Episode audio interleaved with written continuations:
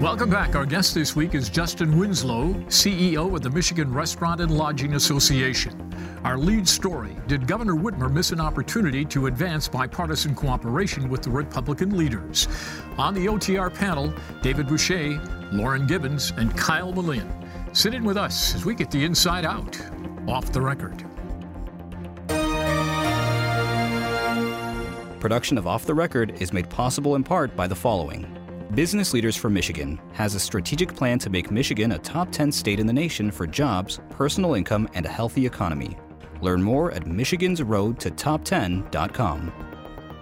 And now, this edition of Off the Record with Tim Skubick. Thank you very much, and thank you for taking time out of your busy holiday weekend with Mom's Day coming up uh, to join us here on OTR with a great panel, David and Kyle and uh, Lauren. Uh, Kyle, there was supposed to be allegedly a news conference involving the governor and the two Republican uh, leaders over a grand bargain, which didn't happen. Uh, did the governor miss a chance here to uh, demonstrate bipartisanship? Well, according to the Speaker of the House, Jason Wentworth, and the Senate Majority Leader, the answer is yes, that they could have all gotten together and announced a deal that included uh, the easing back of restrictions due to COVID 19 uh, and uh, vaccinations. That was the plan that was going to happen. And but the Republicans also wanted to make, as part of this deal, something uh, involving the budget. They wanted to have some type of budget agreement and they also wanted to, to declare some type of ceasefire over the Senate cannon all her uh, appointments, which they did back in January.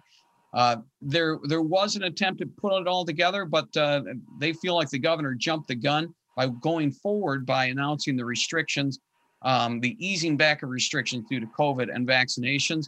And uh, so they feel like they've been left in the lurch now and that uh, they weren't able to uh, have this grand bargain. Well, we reached out to the executive office for an explanation on their side of the story. Still waiting for that. David, what is your take on this story? Uh, look at the governor has been saying for how long we need to work together. Here was a chance to bring the three of them. I mean, if she had done that, would that have gotten your attention? Yeah, I think anytime, you know, when there's a compromise in Lansing that everybody sits up. But I do think it's worth noting that the Republicans are upset. A lot of what Kyle mentioned is about timing and like you'll hear that some there's some pushback on the specifics of what's in that that rollback but you know democrats will say republicans have wanted easing of restrictions tied to metrics for months and that's what they got. And uh, we also have sourcing telling us that there's a key part of this plan the governor's plan that ties rolling back those restrictions to getting the first dose of the vaccine as opposed to the second dose of the vaccine. And that was an idea from republicans. And so she incorporated those ideas. Now it's a completely fair question to ask why she just didn't give republicans credit for that idea or how these two uh, three offices couldn't just coordinate a press conference together. I mean i have sources telling me that they were working on joint language of an announcement before the governor as, as kyle noted just came out and, and made the announcement. So there are questions but but again the democrats would say they essentially got what they wanted when it came to metrics and restrictions. Lauren yeah, I think from a public perspective, uh, there might be confusion about some of this ongoing um, backlash because you know there have been calls as dave mentioned uh, for metrics for quite some time and now there are metrics. I think it comes down to fundamentally republicans are um, at this point upset that the metrics don't include anything other than the first dose of vaccinations um, we're seeing you know a lot of interest in other metrics and a lot of concerns especially from republican leadership about uh, vaccine hesitancy for that last uh, that last bit of the population there. Um, so they would like to see, you know, some hospitalization metrics, a few other uh, benchmarks to get that reopening process going. Um, but from a from a public standpoint, um, it might be confusing for people to to still be hearing about disagreements when at least you know from the front facing perspective you know there are metrics in place now. Um, that said i do think that this does continue to complicate uh, budget negotiations uh, continues to complicate the ongoing relationship between the governor and the Republican administ- the Republican legislature. Kyle, correct me if I'm wrong, but did we not hear from the executive office that they basically said, well, if these two guys wanted to show up, uh, all they had to do was call? The question would be if you're the governor trying to promote bipartisanship, why don't you pick up the phone and call them? No, you're exactly right. I mean, the story that's going to be going on for the next couple weeks is, and, maybe the next couple months, is trying to get these last few people, and, and, I shouldn't use the word few, but getting these last bunch of people vaccinated. And Republicans have said, hey, if you want to reach these people, the best way to reach these people is to have us come and join you at a press conference and urge them to go get vaccinated. People like Mike Shirkey and, and Jason Wentworth, who represent a Republican caucus whose views are aligned basically with people who are hesitant about getting the vaccination, if just not flat out opposed to it at this point. They got to try and crack these people. The vaccination numbers in Michigan have been going down since the beginning of um, April. It's like three or four weeks of vaccination numbers actually going down.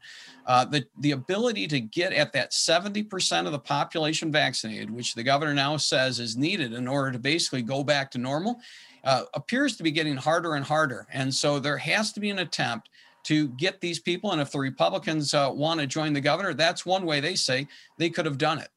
By the same token, I did hear from an inside source in the Republican House caucus that the phones are ringing off the hook, that people are calling Republicans to say, ah, now in order to get back to normal, we have to get a shot.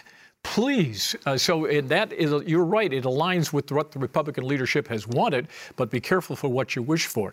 What's the end game here, uh, David? Do they get? Uh, do they put Humpty Dumpty back together again after this missed opportunity, allegedly?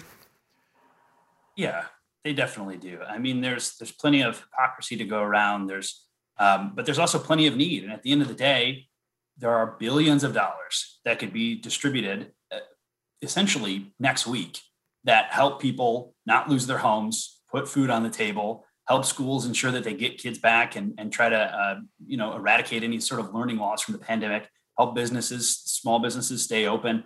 I mean, that's that's what I hear about. You know, I hear from readers and, and from from other people about why are they fighting in Lansing when there's billions of dollars that were sent not only by Democratic President Joe Biden, but by the Congress under Republican President Trump and the Republicans and the, the governor can't figure that out. And so, yeah, I think that there's going to, you know, the pressure isn't going away to, to try and figure out how to use that. And so they're going to come together not only on that money, but also on the, some of the other issues. All right, Lauren, let's turn the page and talk about COVID passports, which do not exist in Michigan. The administration says we're not going there, but you've got a lot of Republicans on the House Oversight Committee taking testimony yesterday on proposed legislation to ban something that doesn't exist. Yeah, you saw it during yesterday's committee hearing. Um, a lot of the vaccine hesitancy or anti vaccination views being discussed. Um, it was, um, yes, it was a debate over a policy proposal that has not been proposed. Uh, the governor's administration has said they're not looking into it. Um, you know, Democratic legislative leaders have said they're not uh, thinking that that's a priority at this juncture to require um, in some form vaccinations uh, for various services or to be able to go to businesses. Um, but Republicans have preemptively had this conversation um, and are saying that they don't want to see these requirements go in place. Um, and and there was a lot of uh, you know, there were several people who came forward who um, brought forward basically debunked ideas about what vaccinations are um, and what they do. Uh, there wasn't a ton of, you know, there wasn't a ton of uh, opportunity, I guess, for lawmakers to question some of those ideas. So we were we were seeing at at the legislative level, um, you know, kind of just a lot of of airing of concerns about vaccines. Well, uh, David, it was made clear in the committee that this proposal would have nothing to do with businesses or the Detroit Tigers of imposing their own restriction that says, show me your card that you've had vaccinated, come on in and watch the Tigers lose. That could still go on. What this proposal says is government can issue a document. What square that for me? What's the diff? Yeah, I think there's a there's a good point you raised. There's a there's a difference between you know a government issuing something that would be deemed a, vaccine passport or providing an incentive for somebody to to require a, a so-called vaccine passport and preventing a business from doing it. I will say that the committee yesterday had a different bill than the bill sponsor who was working on a substitute and so they were fighting over language that was different. They were looking at a different piece of legislation, which I mean, given, as Lauren said, just a slew of misinformation and frankly lies about what vaccines do and don't do, plus the fact that the lawmakers on the committee weren't even looking at the same bill as the lawmaker who was introducing it, led to just a ton of confusion. And, you know, earlier Kyle mentioned that House Republicans and Senate Republicans say if we want to get these people to get vaccinated who are hesitant, that we all need to come together on a stage the House Republicans just give a massive platform to people who are spewing misinformation on vaccines. So they're kind of losing some of this high ground on this idea of getting people who are hesitant to get vaccines if they're bringing in people who are spewing conspiracy theories. It doesn't really square. Kyle, however, is there not a potential of discrimination here? There may be some people that simply can't get the vaccine. Do we need them to get a note from their mother in order to get into their favorite bar or restaurant or, or uh, events like that?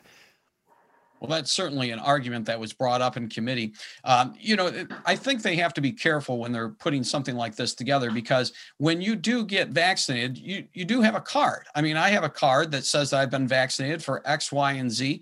Uh, you need a card in order to travel internationally. Uh, it's not like this is a novel concept. Uh, for government to, to say that government can't issue like a maybe a different document or a formal document, I think is becoming a, a talking point. I don't want to say a talking point, but this is an issue that Republicans can drum up to try and um, uh, capitalize, I think, on the fears and skepticism of people who are more likely to vote for him. You've seen this on other issues before too, where they they uh, capitalize on issues. Let's say like Common Core, uh, and they've turned that into a huge boogeyman and was able to exploit it and for basically uh, political purposes. And I'm kind of feeling like this political passport idea is kind of the same thing. When the government already issues something that shows that you've had one vaccine of the Pfizer shot, and so now you've got your second Pfizer shot. Now you've got proof of it if you want it. So there is already something along those lines, and maybe it's not formally called a passport, um, but it exists. All right, let's call in our guest right now and pursue this issue and others. With you, welcome uh, Justin Winslow to our uh, panel. Mr. Winslow, thank you. Good morning to you. How you doing? Good morning, Tim. Great to be here. Thank you. Thanks for doing the broadcast. We appreciate it. So, if your phone rings after you do this show uh, this morning, and one of your members says, "Look at what should I do? Should I make it mandatory for somebody to come into my eatery to have a shot?" What are you telling them? I mean, I think that's going to be an individual choice by the business uh, like it's an individual choice to get the vaccine. I, you know, we've we've been doing everything we can to promote that the vaccines are safe and effective, and they are the clearest and, and best way to get this industry long term back on its feet, back operating uh, at 100%. And that is what this industry needs more than anything right now. But you have a problem here. The governor has said she'll take away your curfews if you get more vaccinations. So if you told your members, stop them at the door, if they don't have a card, they don't come in, wouldn't you force people to get a shot?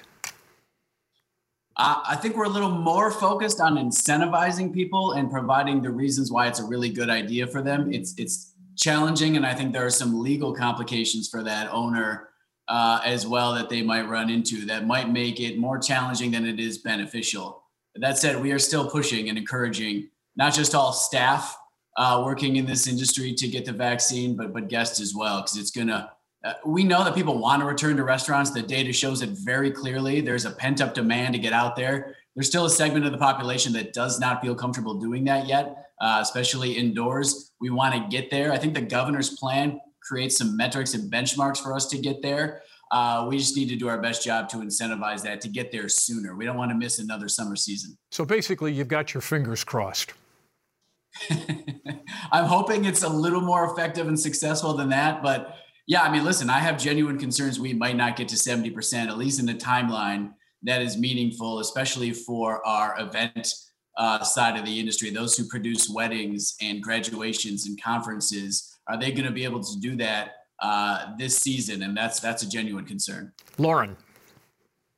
Well, you started to get into my first question for you, Justin, which is are, are you concerned that having a vaccination only goalpost um, could continue to um, continue to make it difficult for businesses to um, you know to to continue operating at limited capacity I think it's a worthy goal. I think we're finding with each passing day as these numbers go go down, uh, and I think Kyle mentioned that at the beginning of the show. We're going to have a hard time getting where we need to be in a, in a, in a realistic timetable that helps this industry get out of the 14 month uh, plus morass that it's been in. So, yeah, we pro- we produced a plan in, in, originally in December that ties uh, reopening a little bit more to uh, test positivity numbers. I think uh, le- the legislature has added that concept to that concept and, and, created hospitalization numbers. I think both of those factors uh, are realistic because uh, it's going to be. I, I envision the scenario where we are stuck at 63 or 64 percent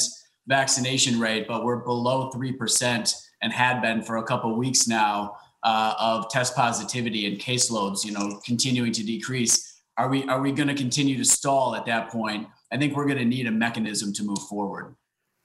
David? There's been a lot of reporting about uh, restaurants and other small businesses having a tough time filling all the jobs that they want to fill and getting getting people into work. What sort of evidence have you seen that you know any one factor is leading to that? Whether it's i think we've heard a lot of anecdotes about people earning money off of unemployment but i haven't seen any data indicating that's actually true. So is it wages? Is it problems getting seasonal workers into the state? What what evidence do you have to support you know businesses having a tough time filling jobs? Yeah i'm, I'm glad you referenced that that you know any one variable i think there are so many variables uh, at play here right now I, i'm not going to the number of people uh, that are taking supplemental unemployment benefits is a factor, but it is not a driving factor or even a leading factor.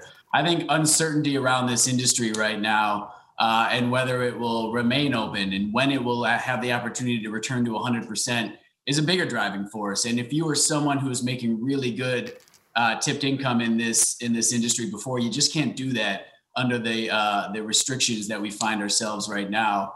So that's that's playing into it as well. And listen, this is especially on the restaurant service side. This is about a seventy percent uh, female industry, and childcare has been an issue uh, for all industries. I think you feel it acutely in the restaurant industry. Kyle. Justin, uh, what's the the word you're getting on the street as far as enforcement? Uh, is uh, the state still enforcing the uh, capacity limitations at as restaurants as vigilantly as they were earlier in the pandemic?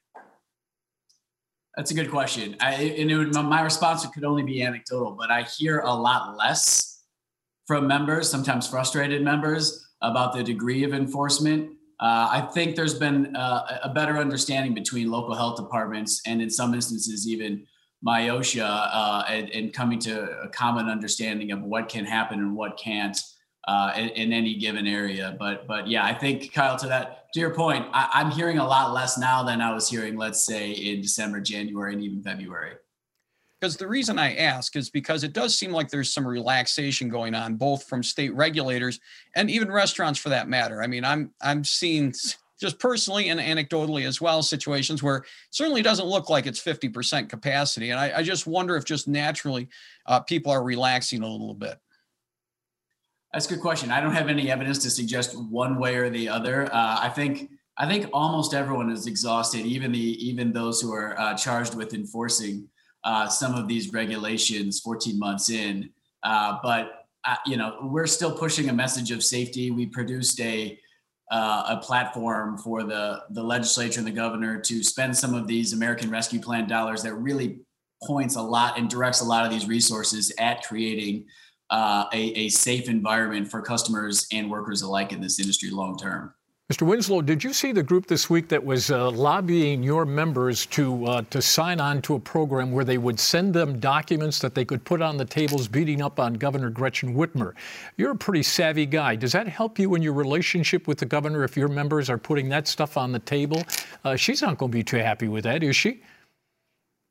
I, I, would imagine not. I don't. I, I learned about that issue by reading about that issue, uh, so not something we're engaged in or involved in at all. But no, I think that sets back the ability for us to have meaningful dialogue. And and by the way, Tim, I think we have had some meaningful dialogue uh, that has that has produced results in the last couple months, and I think that should be noted. So, did you get in touch with this group after you read this? First of all, what was your first reaction when you read it? Be honest uh, is is a is a heavy eye roll too too much here? I mean, listen, there's there's let's go there with are legitimate frustrations with how long this has gone on in the state of Michigan, and I can appreciate that. I just don't think uh, a stunt like this is necessarily getting us where we all want to go, which is re-engaging, reintegrating the economy, letting restaurants uh, operate at 100% capacity. So, have you sent out a memo to your members? Don't go there. I have not heard directly from any of my members that are engaged or involved in it, or have even seen them in their own restaurants. So, not to say it isn't happening, but it's not something that's bubbled up on our radar in terms of our membership base. Well, how about a preemptive strike and say, knock it off? Uh, I think this this would be one of those things where it's going to fizzle and fade on its own. It feels more like a one day or two day publicity stunt and something that's not going to be here for the long term. David. Justin, do you think you know, there were a lot of restaurants and other small businesses that got PPP loans or other, you know, public funds, and then for whatever reason closed. Do you think that there should be any sort of apparatus for the government to get that money back?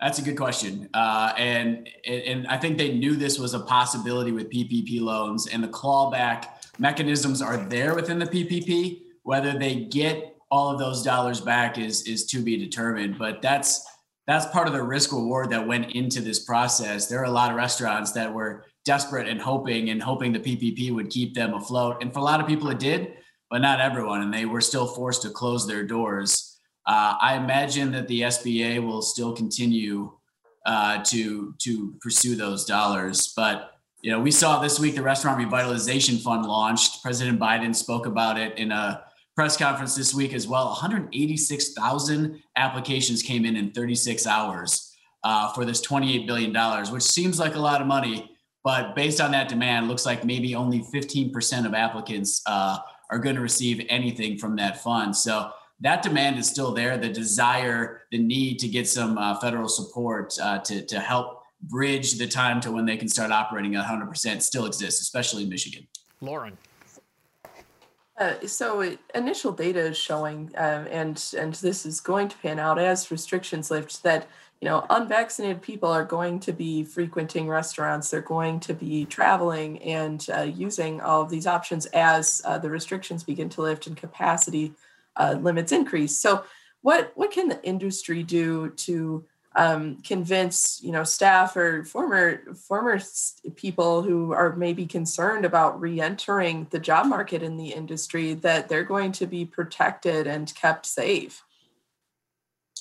Yeah i imagine ppp is going to be or ppe is going to be a, pro, a, a process that's going to stay within this industry for the next several months uh, as we get a little closer to herd immunity and, and i hope that we get there.